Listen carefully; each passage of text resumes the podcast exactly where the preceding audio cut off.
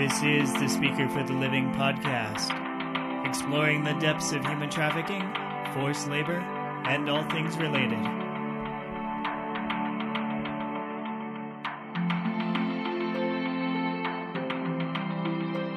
Hello, and welcome to another episode of Speaker for the Living, a podcast where we talk about human trafficking and related topics and people who are vulnerable to human trafficking.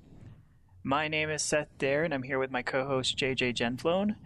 We are both graduates of the master's program at the Josef Korbel School of International Studies. I just finished my degree in international human rights, uh, JJ International Studies. Mm-hmm. Congratulations. And, oh, thank you. Master's degrees do take a bit of work, people, if you're thinking about one. Expect to see people less, to get a lot of sources, do lots of reading, spend lots of hours trying to get a citation style in the right format. But if you really love it, you can then decide to stay on and get a PhD. As JJ is doing right now. Yep. And JJ, you also spend time volunteering with Swan, is that right? Yes, I am the media and marketing director for Swan, Colorado. Uh, Swan is an acronym. This is going to be an episode with a lot of those acronyms, that is. Um, and SWAN stands for the Social Wellness Advocacy Network.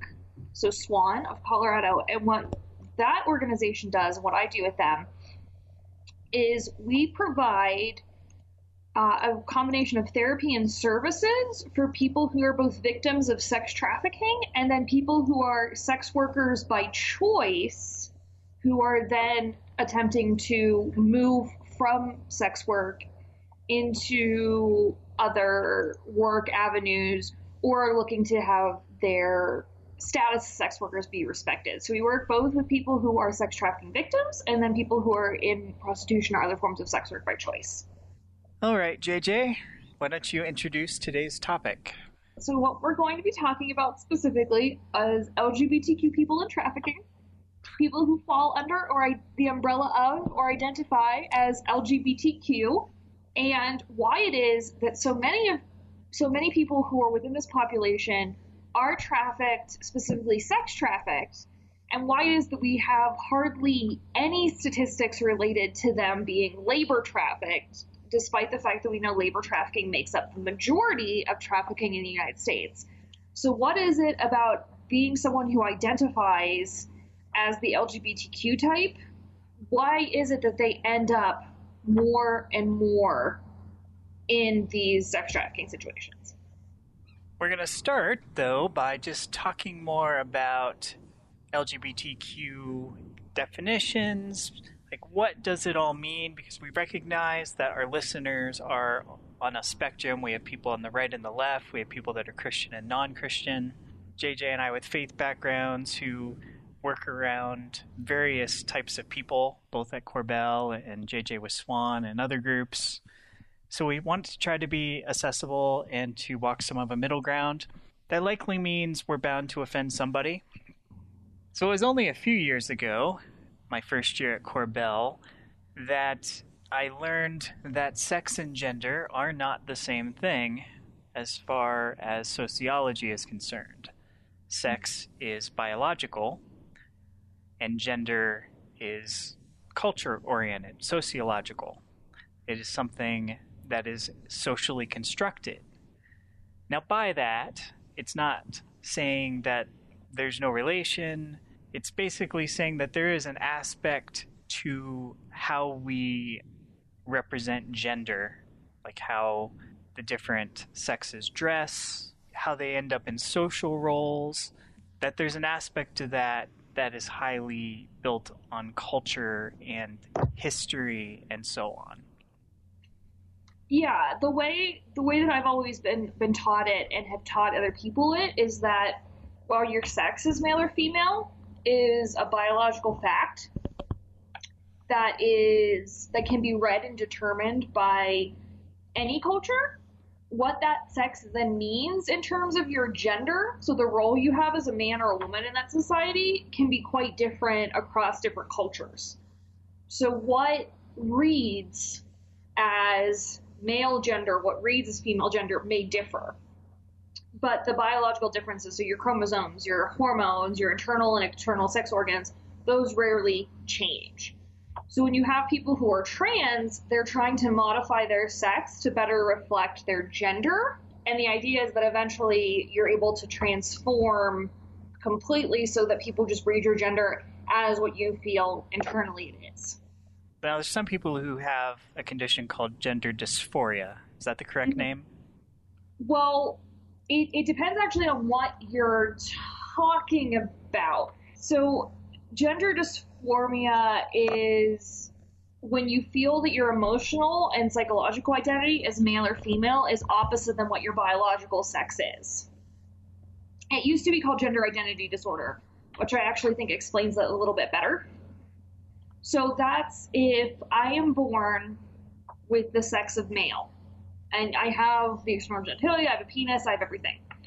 But I feel really strongly that the gender that physically everyone reads my sex and says, okay, well, they're male and they treat me as male is wrong. So that gender dysphoria is then generally plays out in two ways. One, people then identify with this label now of transgender. So that means what my the gender that my sex reads me as is not the gender that I feel internally I am. So I'm trying to reconcile these two things. So gender dysphoria is actually the medical term for transgender. I think people tend to use transgender as a term more now because gender dysphoria, one, is a lot harder to say, and two, is has a lot of ties to the sort of history of people who do identify as trans being medical curiosities or in some way medically flawed. And I think a lot of people who are trans, understandably, don't like identifying with this very dark history. Now, within, though, gender dysphoria, there's another sort of, shall we say, side family to it, which is being gender nonconforming. That would be GNC if you're looking for acronyms. But gender nonconforming can include people with gender dysphoria, so you can be gender nonconforming and trans. But it also can describe people who feel that they're neither male or female. So this might be someone who is would otherwise be classified as trans. So they have male genitalia, but they identify as female in their gender, but they don't want to undergo surgery, they don't want to do hormone treatments, or they're unable access to those. Or people who feel that they're not just male and not just female, they're both. Now, you can sometimes, so terms are really hard, and sometimes people will also refer to this as intersex, that they feel like they're both. Uh, but gender nonconforming is sort of generally the flat one. This can also be used for people who don't feel, for a number of reasons, that this idea of sort of performing their gender, so performing a particular male identity or performing a particular male identity every day of their life, doesn't quite fit with them. So they generally, they might be someone who just views themselves as more of an androgynous person or it might be someone that, depending on the day, feels a little bit more female and a little bit more male. And I know if you're unfamiliar with these terms and you're unfamiliar with the LGBT community, you can sort of. I can understand why this seems really difficult and sort of. Mm, I'm going to get in trouble for this, but sort of crazy. Uh, because this used to be something that was classified under the the DSM as a mental disorder. However, it no longer is. But to feel that what you are biologically is not actually what you are in terms of your identity is a very, very complicated thing that's going to differ from individual to individual. There are no two guys out there in the world that are alike. There are no two women that are out there in the world that are alike. So it's kind of silly to assume that just because someone is trans, they're going to have one type of masculinity or one type of femininity or one type of journey that's not the case. And I can also see why, if you're unfamiliar with these terms, this idea that well, who who wants to be both or who doesn't know what they are or who doesn't know where they fit. Well, the reality is there are a lot of people that fall into this realm. And there's a difference between being someone who is gender nonconforming and someone being trans and someone being what is often labeled cisgender. So that's being having a gender and an identity um, that is heteronormative. That is to say, being a straight female or a straight male, heterosexual male, heterosexual female. And so I get that this is really, really complicated and it can seem like a little bit of a minefield, but just because it's hard doesn't mean that we shouldn't know about it. Right. And we should also cover gender orientation since we are doing lesbian, gay, bisexual. Yeah. So gender orientation is entirely different from gender performance because gender orientation is actually sexual orientation. So that's your enduring pattern. So the one that you have the most of romantic or sexual attraction or both to persons of either the opposite sex or gender, the same sex or gender, or to both sexes or more than one gender. So when I'm talking about gender, remember again, this is the socially constructed roles behaviors. So I identify personally as a my sexual orientation being a heterosexual, meaning liking someone of the opposite sex, female. So I live my life as a woman. I'm identified as a woman. Gender norms of what it is to be feminine in Western culture are perpetually thrown in my face. That's what I live with. I am romantically and sexually attracted pretty exclusively to men, people of the male gender. But what that gender could be, male gender, could very well be someone who is trans. So someone who is uh, male identifying, but their biological sex is female because it's that performance of masculinity, that appearance of masculinity that I am particularly attracted to. And so that's kind of how things pan out. If you are a if you are kind of falling into the homosexual category, then you typically are attracted to people of the same sex or gender and or gender, shall we say. Um, and then there are lots of people who are attracted to both. And that attractiveness is on a very big continuum. I think everybody, it's, it's kind of wildly accepted that, you know, if, if sexuality is a spectrum from 1 to 10, very few people are exactly a 1 or exactly a 10. People are much more likely to be kind of floating more towards the middle than not, if that makes sense. So that's what all of this complicated language that was ultimately getting at is just the reality of these are live. This is what people have to deal with in their life. So, how they interact, how everyone interacts, dealing with sometimes a gender and identity that is not adequately reflected by how they look, a gender identity that is not always treated fairly in the public, and then just trying to find a companion, trying to find love out there in the world, somebody to be with and share your life with, and sort of all the complications of that. It's just that because of the stigma associated with being a member of the LGBTQ community, and because of the stigma in particular associated with, and we're talking primarily in a Western context here, but certainly being a member of the LGBT community legally has not always been protected. Uh, so how how you navigate that life. And so this is where I will note that we have listeners who are religious, like Christian and or conservative, that there are people in that spectrum who do not approve of either trans or gay lesbian and or who are uncomfortable with it or who think that it's morally wrong and just want to respect that that's something that a lot of Christians especially believe and that it doesn't necessarily equal hate for some it's just a matter of the interpretation of the Bible that they have, and th- that's what they're bringing to it. But we're not asking anyone to say you have to agree with, I don't, I don't even want to say choice, that you have to agree with this. It's that people people feel this way.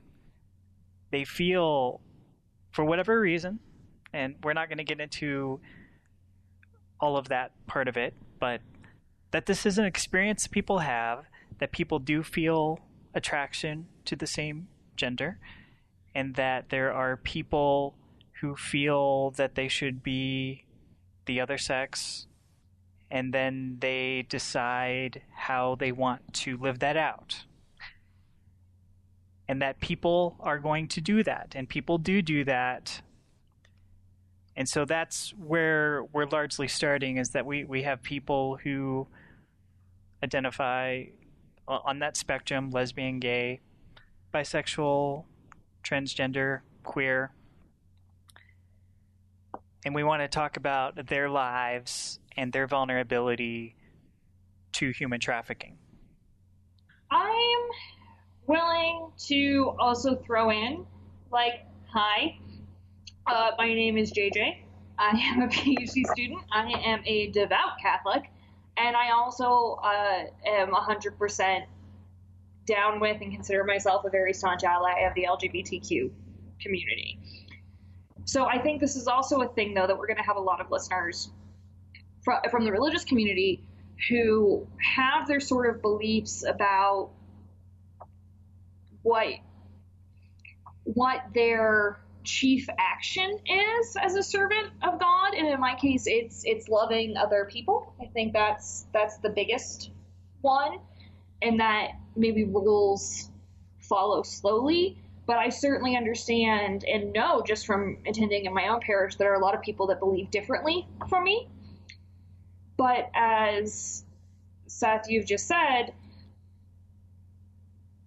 it doesn't matter actually, in terms of what we're talking about today, the amount of people who are trafficked, if you necessarily agree with the identity that someone has, you may also disagree with, as we'll talk about in, in episodes moving forward, with someone who is participating in sex work. You may also disagree with someone who is a drug dealer. You may also disagree with someone who is entering the country illegally.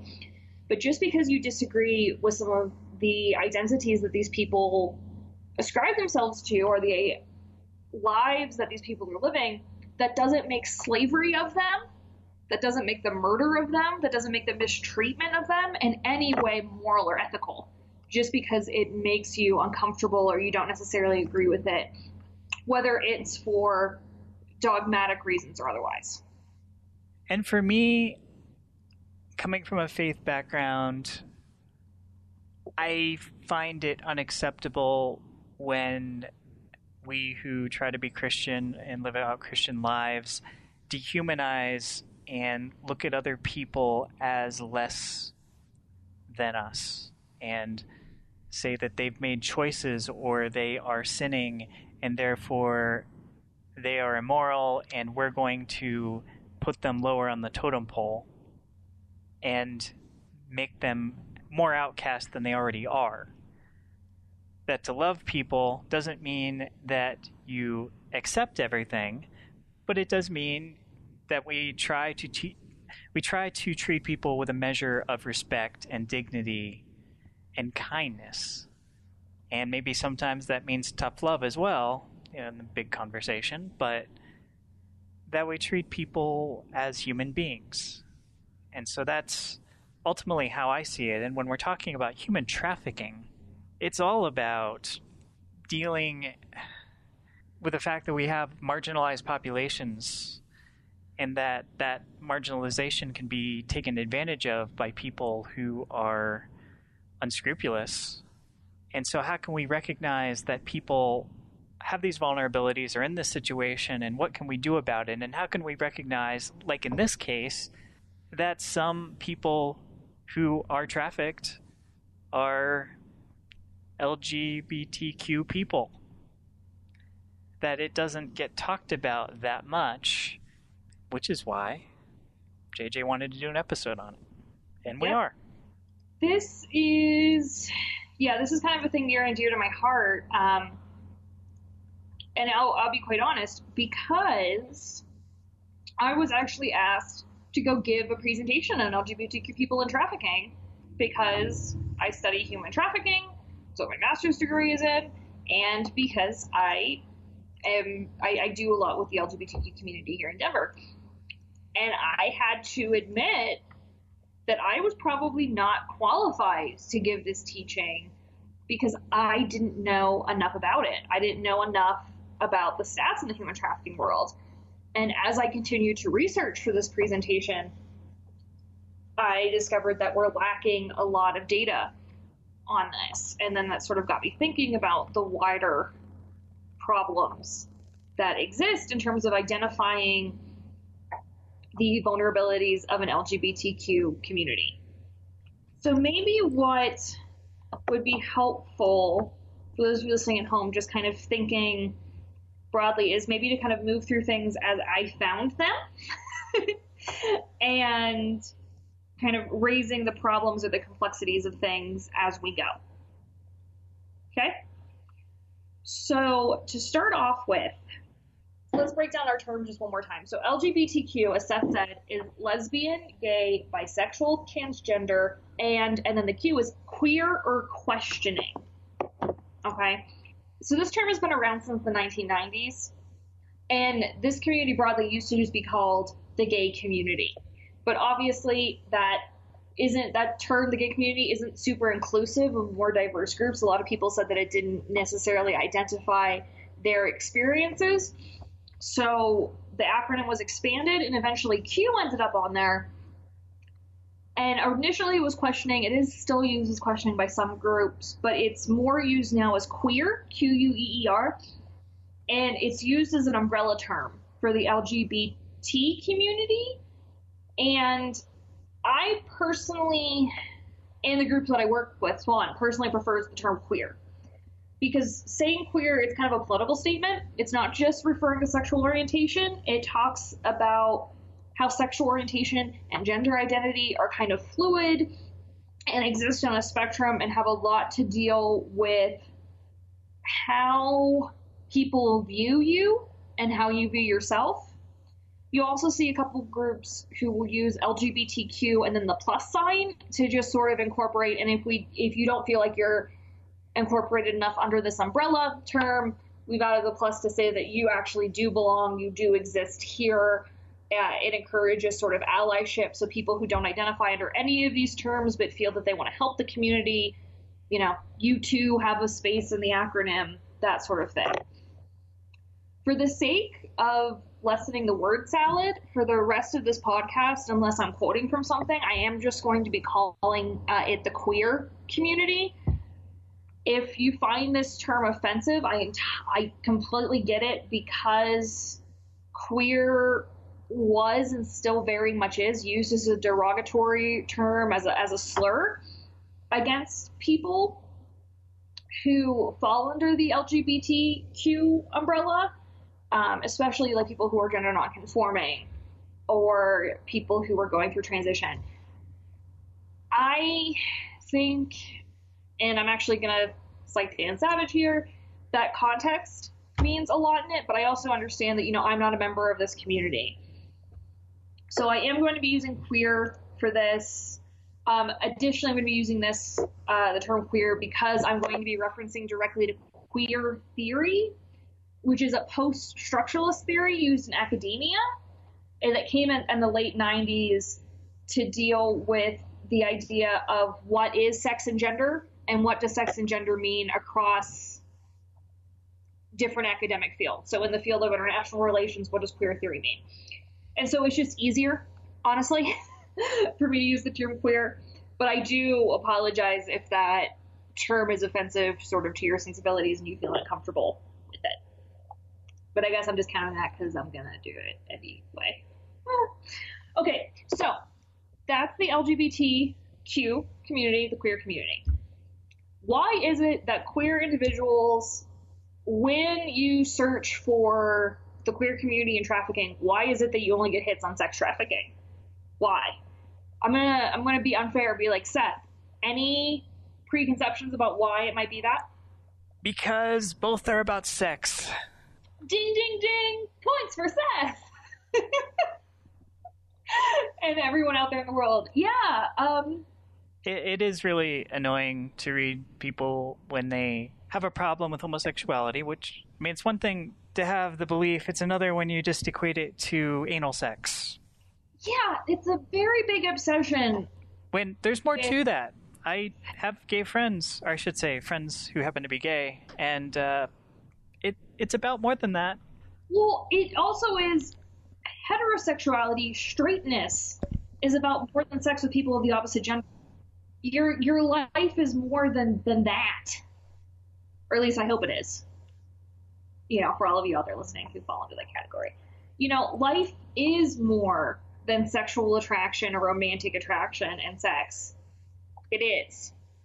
And so to reduce someone to like a singular part of their identity the part of their of their sex drive or the part of their gender discounts all the other super awesome things a human being can be. It would be like if you got reduced only to what your hobby is, you know? And then suddenly I am nothing but a lady who really likes board games and knitting. And you're a dude who bought a lightsaber. Like we we're more than that we're more than our romantic partners we're more than our sexual preferences we're more than what we look like and this i think is particularly true if you belong to any sort of faith tradition right? We're more than our bodies. We have this thing that's a soul that's way more important than any of that. And so it is it's it's very frustrating and i find it incredibly insulting. So that's part one of it. Yeah. That the queer community is labeled as being sexual deviants or people who are overwhelmingly obsessed with sex or obsessed with genitalia. And because of that, people are far more comfortable with talking about the queer community as being a victim of sex trafficking because, of course, they're involved in sex work. Of course, they're involved in risky sexual behaviors. And they're uncomfortable thinking about this very same community being involved in labor trafficking, like domestic work, uh, forced labor in like a sweatshop, being a construction worker, because to do so is actually to acknowledge someone who is a member of the queer community as being something more than queer and to be something quote unquote normal. And I'm not going to say much more on that because one of the things that Seth and I are trying really hard to do in this podcast is to touch on numbers whenever possible. And there are no numbers on this, and there is very little literature on this. I can tell you anecdotally that I feel that this is a marginalized community that's being marginalized even more. I think that this is a community that's already been overwhelmingly marginalized, not just in, in the US or the Western world, but globally, and continues to be marginalized. And by linking them only to sex, and linking the possibility of their trafficking only to sex, I think we further marginalize this community. When you look at sort of wider reports from the Trafficking in Persons Office, the TIP report, and media sources, when you do hear about sex trafficking of queer peoples, it's also overwhelmingly of men, men trafficking other men, which I think furthers that narrative that homosexuality is this dangerous sort of deviance uh, and I would like to make it clear we're not talking about anything involving children. We're talking all about adult sex trafficking in this particular podcast. We're going to tackle the child portion in another podcast that's coming up. So I don't want you guys to think we just left it out, but we're going to be talking about that later. But yeah, it, that it's adult men victimizing other adult men. And then there's a weird side portion of that because sexual violence against males is generally considered taboo in most societies, or it's just not something you talk about because of the way masculinity is performed. You know, a man doesn't report sexual assault. We know that overwhelmingly, uh, particularly if the perpetrator against them is female.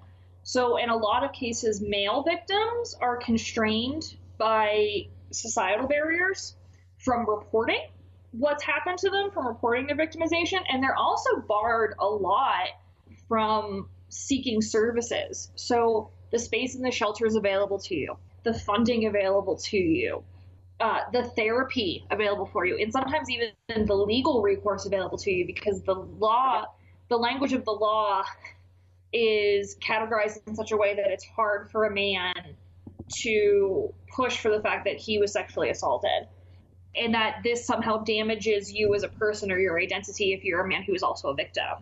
Just complicates things even more. And this i think increases then the likelihood of when we do get things reported they're reported in sort of these sensationalistic be afraid sort of ways that to, to be a member of the queer community particularly if you're male is a dangerous position to hold.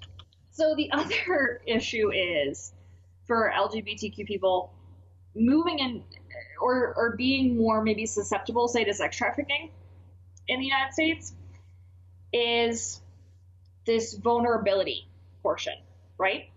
So Seth and I have talked a lot about while trafficking does affect all demographics, Traffickers frequently target individuals who lack strong support networks, are facing financial strains, have experienced violence in the past, or who are marginalized by society.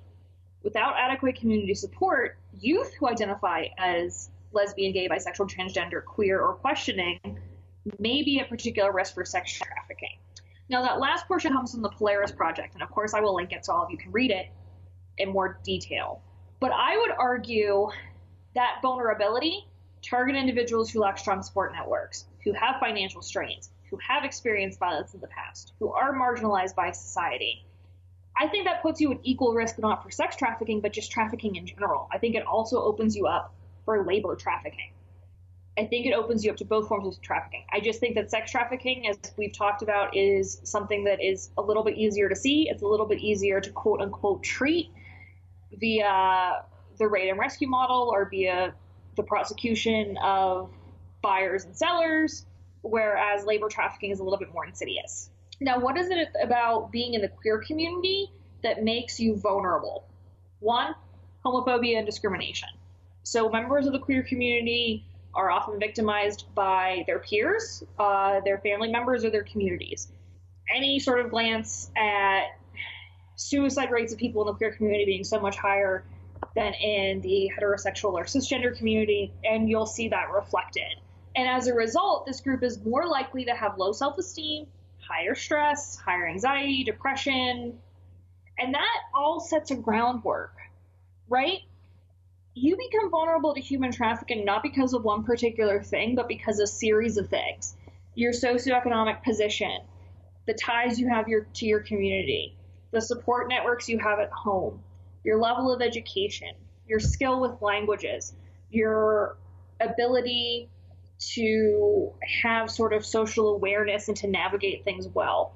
And it's sort of like death by a thousand cuts that eventually you get so vulnerable to things that people will make incredibly risky decisions because it seems like the best survival tactic for them, which puts them at risk of being trafficked.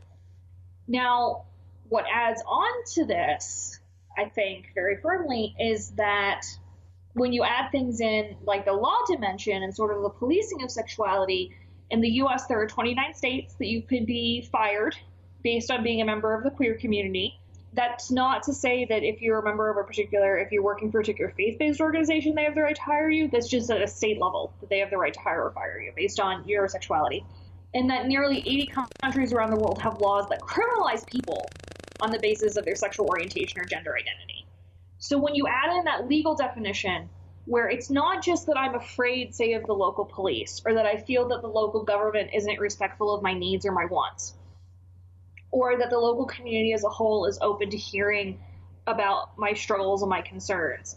It's that to be outed as a member of the queer community, to live my life completely out with every aspect of my identity acknowledged equally, is actually to do something that could land me in jail, could result me being fined, could result me being hurt, could result me being killed. So when you add in that that fear of reprisal from the community, not just that you won't be accepted, but that you'll actively be hurt, that super increases your vulnerability. particularly in cases of trafficking where it's it's not uncommon for people to be trafficked because they're trying to leave their community. So we see in Denver a lot of people, a lot of young people, uh, and by young people I mean over the age of 18, but not quite at full age of majority in the U.S. You know, drinking age or whatever, who have gotten themselves into very dangerous trafficking situations or made themselves very vulnerable and sort of open to traffickers because they desperately needed to get out of whatever city or town they were living in and felt that Denver would be more open and sort of a safer place for them to live their identity. And because they're trying to move across wide swaths of things, they require money, they require support, they need places to stay, and they don't have that necessarily that family or that community unit to turn back to. And as we articulated, I think, at the beginning of this, for a lot of people, the idea of church or the idea of their faith is a major part of their community. You know, I know when bad things happen, it's kind of a joke in my household, but it's the truth of like, gotta call a priest. like, bad things are happening, we need assistance, you go straight to your sort of head local guy. But if you feel that you can't reach out to that faith community because, in fact, they would either ostracize you or harm you, then who do you turn back to? You just have yourself. And that, I think, is something that really increases the likelihood of being trafficked. And then we need to add in the sort of weird case of why do we have more LGBTQ people, or sort of the queer community as a whole, why are they overwhelmingly represented in sex work? You know, pick the mainstream television show, whether it's Law and Order SVU or Sex in the City or whatever, and you know that they've made reference to this idea of the transsexual prostitute or the gay prostitute, the rent boy, or you know the the actually is overwhelmingly aimed towards men. I don't think I've ever necessarily seen a depiction of a lesbian sex worker. But what you see overwhelmingly is sort of this representation of the queer community in sex work and the reason for that is that when you look at a listing of things that make you more likely to live in poverty, to face discrimination from employment, as I've mentioned, and to need to fund yourself entirely on your own. So instead of being able to draw from sort of a community that has fiscal capital, you're entirely on your own and independent. Why why wouldn't you engage in sex work? Because sex work is profitable. it's something you can do independently, and in some ways it's a way to have agency over this this body that you may feel has sort of in some ways betrayed you or made your life more difficult. So you do see a lot of members of the queer community, certainly not all, but large portions who are already vulnerable entering into sex work consensually. But once you're engaged in sex work, that then opens you up to even more vulnerabilities to be trafficked. You can enter sex work consensually and then uh, uh, be trafficked. And that's not uncommon to happen. What you then also have is this sort of tendency on the behalf of law enforcement to overwhelmingly arrest and detain members of the queer community for prostitution related offenses. Uh, studies have found that, the, that queer people are overrepresented in detention for sex work related uh, offenses and or crimes and that this community the queer community reports higher levels of police misconduct against them as when they are picked up for those crimes um, those sex work related crimes because often they're facing discrimination from police and from police who view them as somehow being deviant or other for not only participating in sex work but for their identity. So you see things like people who identify as female being placed in male jails and male detentions, and vice versa. And so this is a really dangerous position to be in because if I'm a sex worker and I am trafficked, but I've already had hundreds of negative run ins with law enforcement, and I have no community to go to, and I've been treated by people in power like crap. Where do I turn to? How do I get assistance? I think you and I spoke in our last podcast of this idea of sort of the psychological coercion part of trafficking. of why is it that people just don't call 911 or just don't go to police? Well, this is why. What do you think, Seth? Well, among the complications are how prostitution is viewed in society, and that with the job of a police officer, you're looking for people who are breaking the law. And also the lack of understanding between queer community and the more mainstream community, and for all the reasons that there is a disconnect. But job of a police officer is already not the easiest job in the world, Oh, and yeah. and the systems may not uh, be accommodating enough to all people in all circumstances, which doesn't help if you're one of the vulnerable people put in the wrong cell. Yeah, and I think there's sort of this conception. I feel very badly for law enforcement.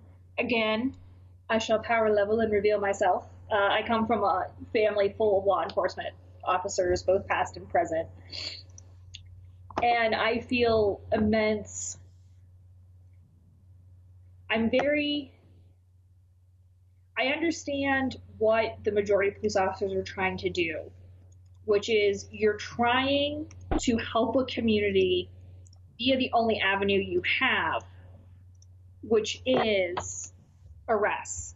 And you are upholding the letter of the law that you've sworn to, to hold. You are not a lawmaker, you are someone who's carrying the laws out. It's policymakers who are setting what it is you have to do. And in some cases, people are getting access to services they desperately need only when they are incarcerated.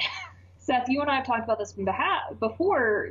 When there's no victim services available, sometimes the best thing available is to send someone because that's all you have.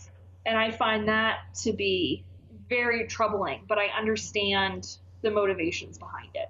Are there any suggested approaches to improving the situation? Yes, I am actually really excited about that because, again, this idea of gender identity and this idea of sexuality is really new in terms of people talking about it openly and policymakers being concerned for it, right? hmm So even though queer community members might not be aware of anti-trafficking services because they're unaware of services in their area or because that community lacks resources or because they feel like they can't necessarily connect to a non-queer community for services there are a lot of solutions that are now being offered that I find to be quite good and if I sound like this is kind of novel it's because as Seth and I have mentioned normally services are not great that that people are putting forth. So again, I'll be citing from Polaris Project here, and they listed they've listed a number of things that they consider to be helpful for ending the sex trafficking of LGBTQ individuals, what what we've identified as queer youth. But I think that this goes beyond sex trafficking. I think this goes into human trafficking as a whole, labor trafficking. So, first, ending youth queer homelessness. So, queer youth are much more likely to be homeless compared to their cisgender peers. So, trying to sort of bridge those gaps between communities, between parents and children, between service providers for homeless youth who have particular rules about who can stay there or not based on their gender identity trying to build up trust and rapport between those all of those entities so that this queer community is not out on the streets in such huge numbers right? The second position that i think is quite good is sort of this idea of educating service providers. And these can be service providers of people in human trafficking and sort of service providers general human services. So people who are working in ERs, people who are police, people who are social workers, having them know one, not only how to identify human trafficking, but two, what it actually is to be queer, what queerness is, what it isn't, how to offer flexibility for, for queer peoples, and how to protect them and protect them from human trafficking. And that includes revamping intake processes, um, revisiting confidentiality processes, adapting services to be more inclusive.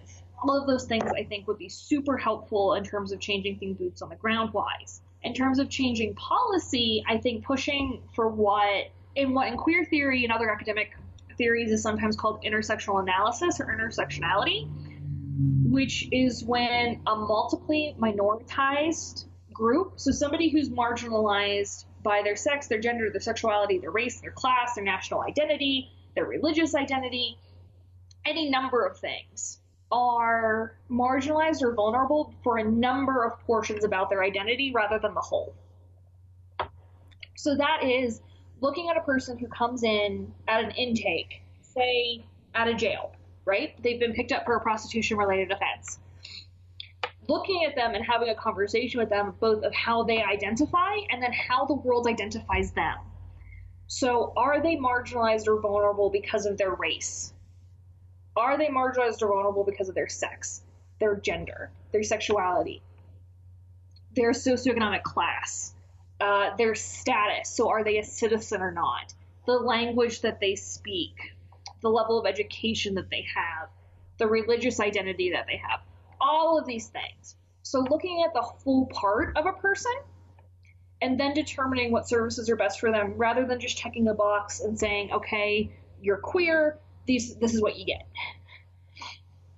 In particular, we see this happening a lot anecdotally where people come in for therapy after trafficking. So, after they've been removed for a human trafficking situation and they come in, say that they've been trafficked as a construction worker, and they come in for therapy after after they've been freed and they're dealing with sort of all of the troubles of survivorship, all of the mental trauma, the physical trauma, the emotional trauma, and they're assigned to a queer support group. And for them, that's not helpful because the issue at hand isn't their gender or their sexuality. The issue is that for three years, their labor was used without them being adequately compensated or them having freedom of movement. But they're identified first as, well, you are your gender or you are your sexuality, so you're going to be placed in that group first. So while human trafficking justice has so largely focused on these three centers, the three P's, so prevention, protection, prosecution,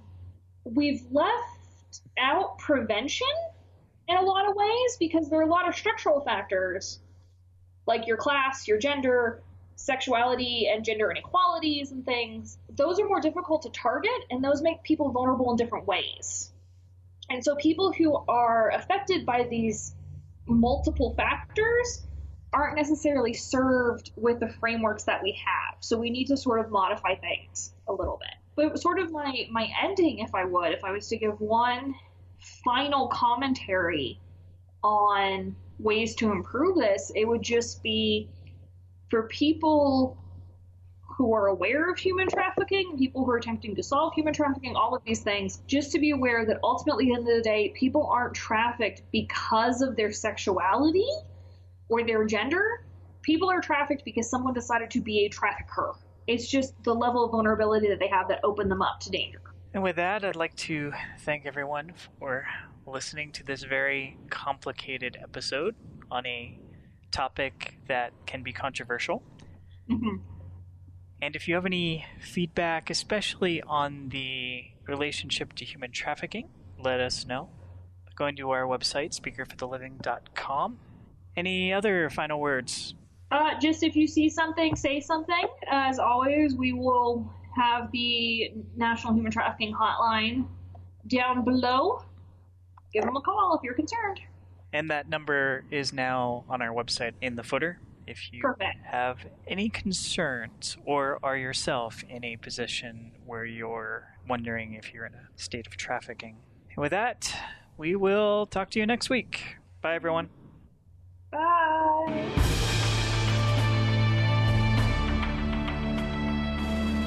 This has been Speaker for the Living. For extended notes and sources, visit our website at speakerfortheliving.com.